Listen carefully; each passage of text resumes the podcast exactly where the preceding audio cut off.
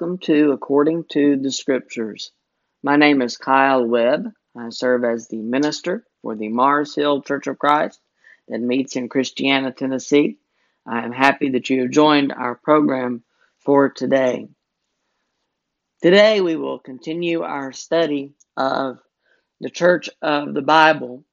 And I will remind you once again that we do have a website. If you have not visited yet, uh, you can go to marshillcoc.org, and we have a great deal of information about our congregation, our service times, contact information. You can contact us directly from the website. You can send us a message uh, linked on the bottom of the homepage, and we would love to hear from you. If you have any questions, comments, if there is any way that we can help you at all, we would love to have that opportunity uh, but feel free to contact us.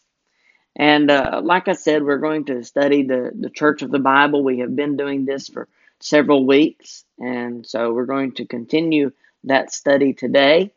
And all I've been doing is, is I have a, a very detailed pamphlet that uh, talks about the one true church. And so we've been going through the verses in it, um, the verses that teach us about the church of the Bible. And so far, we have studied the founder of the church, being Christ. We have studied the foundation of the church, also being Christ. We've studied the, the different ways that the church is referred to in Scripture, especially those by Jesus and his apostles. My church, my kingdom, the kingdom of heaven, the kingdom of God, uh, the church of God, the house of God, uh, just different ways that the church is referred to, and probably the, the most familiar to us, the churches of Christ. In Romans 16 16, the churches of Christ greet you. And, and so we read of the church of Christ in the Bible. Uh, it is a singular church. Whenever it talks of churches of Christ. It's talking about congregations, but they're congregations of one church, that being the church that truly belongs to Christ, the New Testament church. And today, Lord willing, we are going to continue that study. We are going to look at the membership of the church and those who are members of this church and what must be done in order for us to be members of the Lord's church. Before we get into our lesson for today, if you would bow with me in a word of prayer. Our holy and righteous Heavenly Father, we thank you for the many blessings that you have given to us, and we thank you for this day. We thank you for the time and opportunity that we have been given to be able to study your word together. And we pray, Father, that you would continue to bless us in our studies and help us to be the members of your church that you would want us to be. Help us to be the Christians that you want us to be. Not just in each other's presence, but also in the world as we go into our jobs and into our schools or wherever we are. We pray, Father, that you would help us to be Christians always.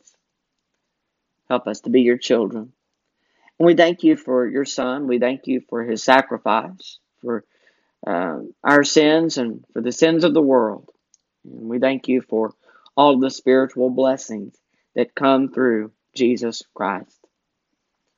We thank you for everything that you have blessed us with in any way. It is through Jesus that we humbly pray. Amen. As we get into our study for today, we begin with hearing the word of the gospel. Whenever we look at the membership of the church, we must do those things that would allow us to enter into that church, to be a part of that church.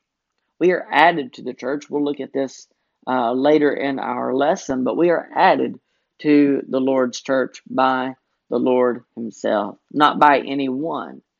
And so it is important that if we are to be added to the church by God, that we do those things that God has set forth for us to do, that we become members of this church according to the scriptures.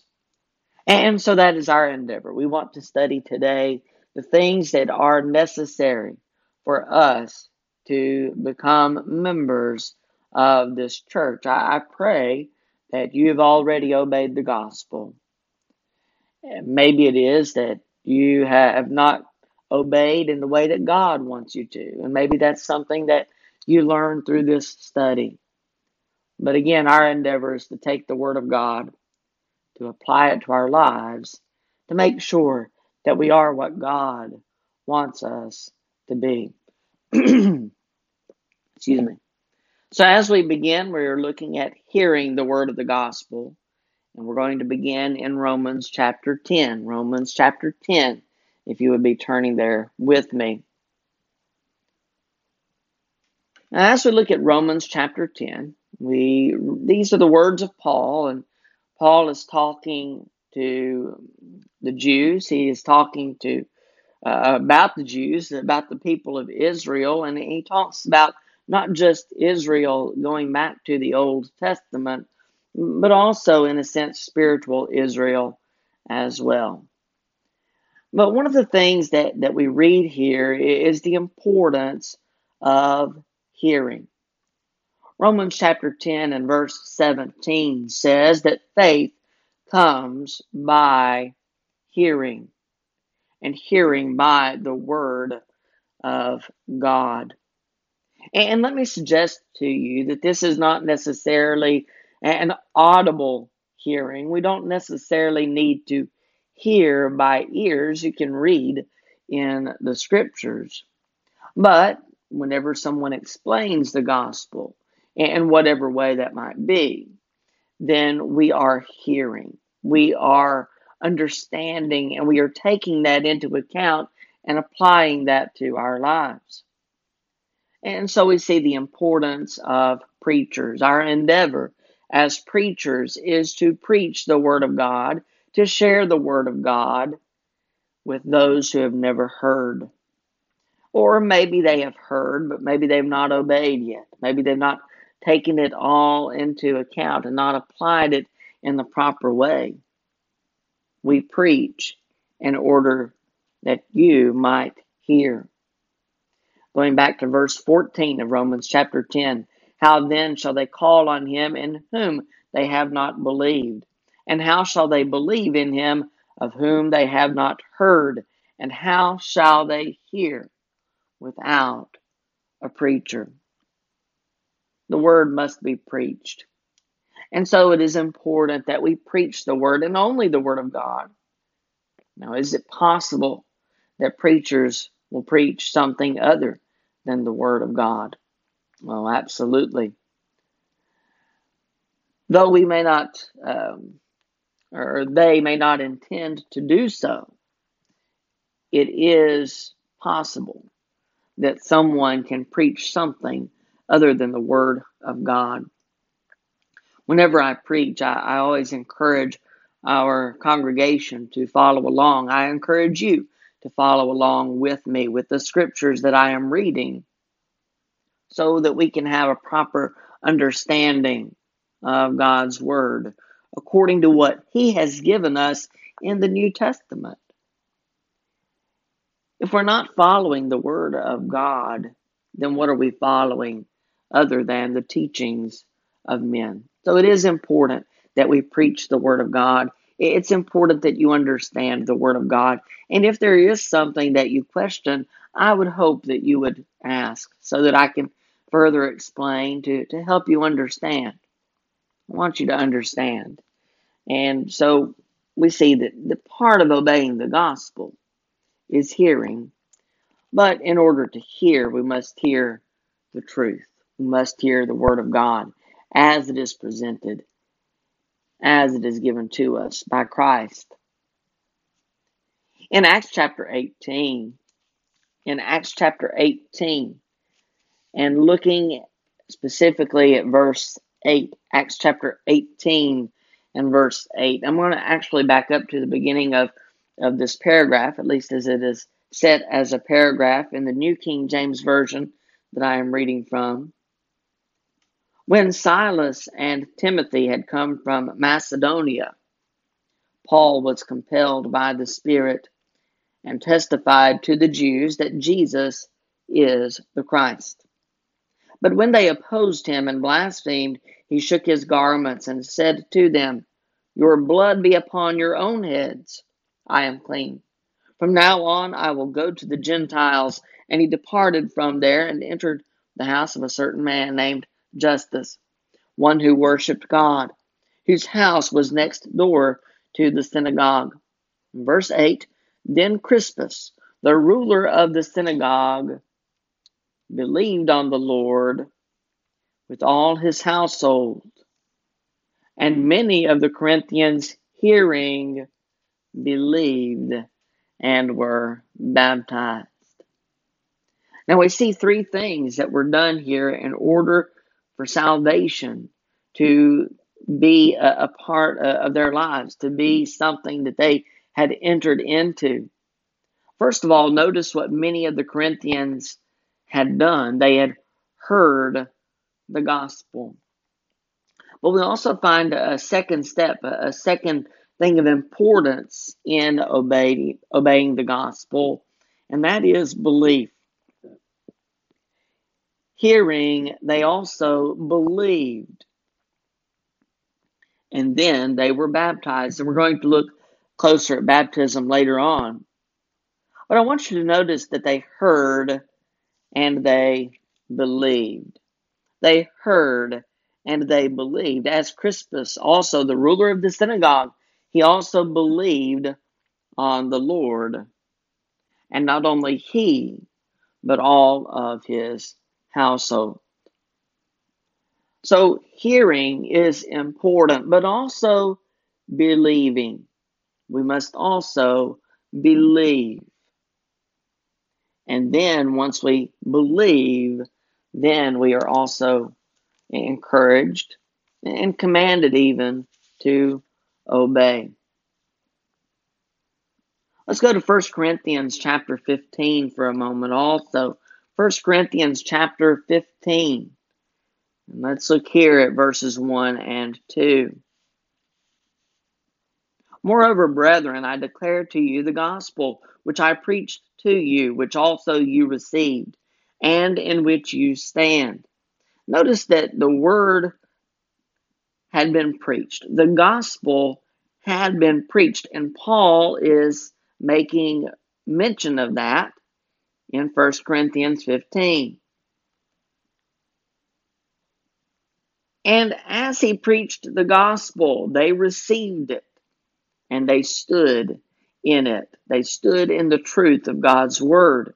Verse 2 By which also you are saved, if you hold fast that word which I preached to you, unless you believed in vain.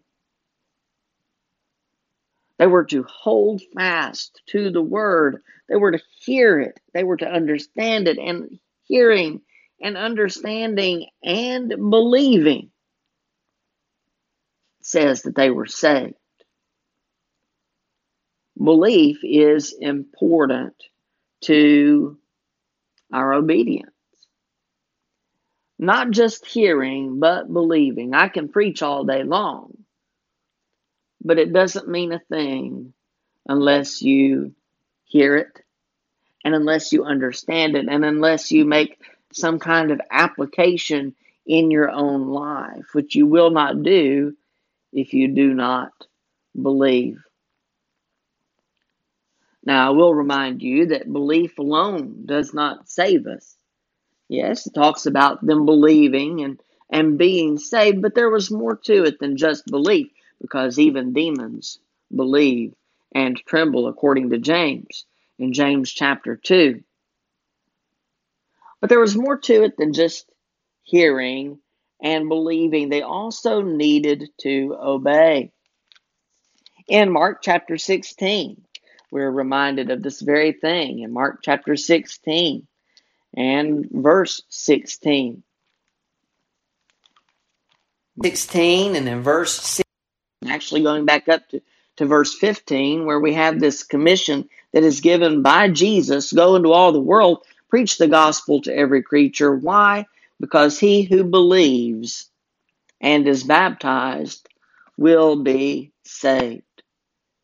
He who believes and is baptized. You see, there's obedience also in this. And so we have to understand what that is, what that obedience is. It's not just baptism, that's an important piece.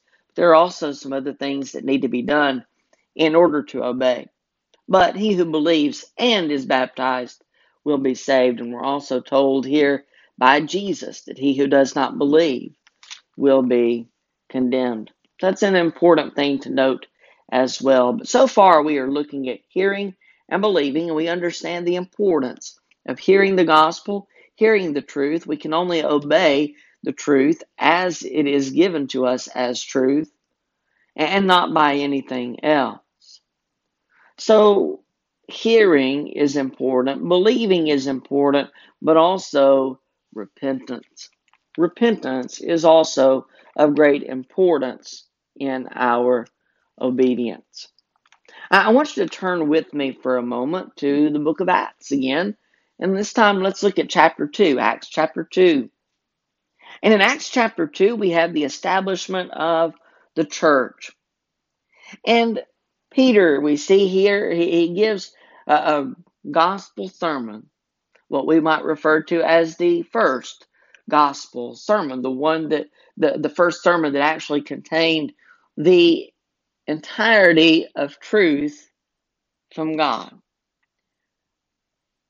Jesus has died, he has been crucified on a cross, he has been buried, he has been resurrected, and he has ascended to be with God.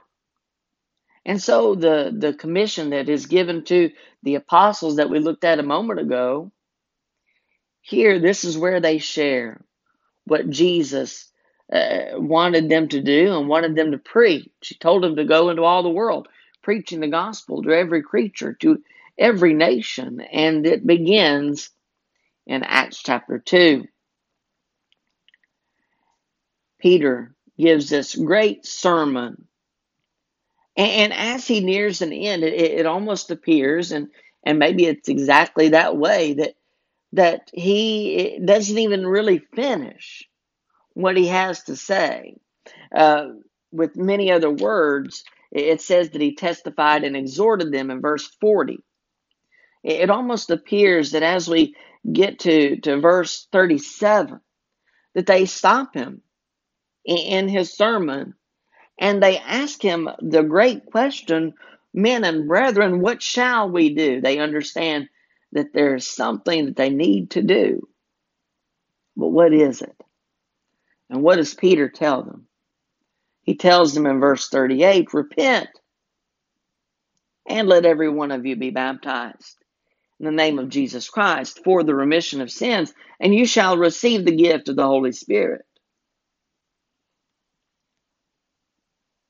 They believed. They heard. They believed. I, I believe here they are confessing that belief when they ask the question, What shall we do?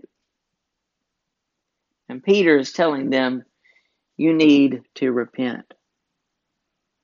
And let every one of you be baptized in the name of Jesus Christ. And for what reason? For the remission, for the forgiveness of your sins. It was only in obeying the truth that they could be saved, and that was what they needed to do. And they did so. Verse 41 those who gladly received his word were baptized. Why? Because they believed what Peter said. They believed that salvation came through obedience, through repentance, through baptism for the remission of their sins. And it says that that day about 3,000 souls were added to them. And these souls were added to the church. And how does that come to pass? It's not by man. You might have been taught, maybe you were raised in a denomination that taught that you joined the church by a committee by a decision that is made by men, and that's not the truth. You see, we're told that they were added to the church by the Lord. The Lord added to the church daily those who were being saved. Verse 47. The Lord adds us to his church when we have been obedient, when our heart is in full compliance with his will, then we are added to his church by God himself. I have nothing to do with adding you to the Lord's church. I may assist in, in being the one that, that baptizes an individual, but that doesn't mean that I added them to the church. It means that based upon their compliance with God's will, they have been added by Him to His church, the Lord's church. It Doesn't belong to man, and man doesn't have any right to make any decision in that regard. But we are again added by the Lord to his church. And then we come to uh, another important step, another important thing that we must do in order to be saved, and that is confession. We must confess faith in Christ. I'll remind you of what we have looked at on several other occasions in Matthew chapter 16. In Matthew chapter 16, we read of Jesus and we read of, of him asking his apostles a question. Who do men say that I am? And they gave the answers that men would give. Some thought Elias or John the Baptist or another of the prophets. But Jesus also asked the apostles, Who do you say that I am? He asked them first who men said that he was, but then he wanted to know, What do you believe in regard to who I am? What do you believe? Who do you say that I am? And Peter gave a great confession that you are the Christ, the Son of the living God. It is upon that faith in Christ that the church was promised to be established. And it is that faith in Christ that the church is built upon even today. Without a faith in Christ, there is no church. And so we must understand the importance of that. And the confession that Peter made is also a confession that we all must make. If you'll remember in Acts chapter 8, as we look at the Ethiopian eunuch, we see that Philip comes to him and teaches him the Word of God. He teaches him the, the gospel, beginning with the words of Isaiah, going back to the Old Testament and Old Testament prophecy. He was led as a sheep to the slaughter, and as a lamb before its shearer is silent, so he opened not his mouth. In his humiliation, his justice was taken away, and who will declare his generation? For his life is taken from the earth. Verse 32 and 33. So he declares to him, beginning with the words of Isaiah, Jesus. The words of Isaiah speak of the coming Messiah. So the eunuch, he comes to an understanding. He hears, he believes, and he comes to an understanding of, of what is necessary for him to be saved. And so as we come to verse 36, as they went down the road, they came to some water, and the eunuch said, See, here is water. What hinders me from being baptized? Now, why would he ask that question? Because he had been taught that baptism was essential for his salvation. And so he wonders what hinders me? What keeps me from being baptized for the remission of my sins? And Philip says in verse 37 if you believe with all your heart, you may. And there was no hesitation. There was no waiting for weeks or months until he could be baptized. There was water there. And he saw the urgency of being baptized in that moment so that he might be in compliance with the will of God.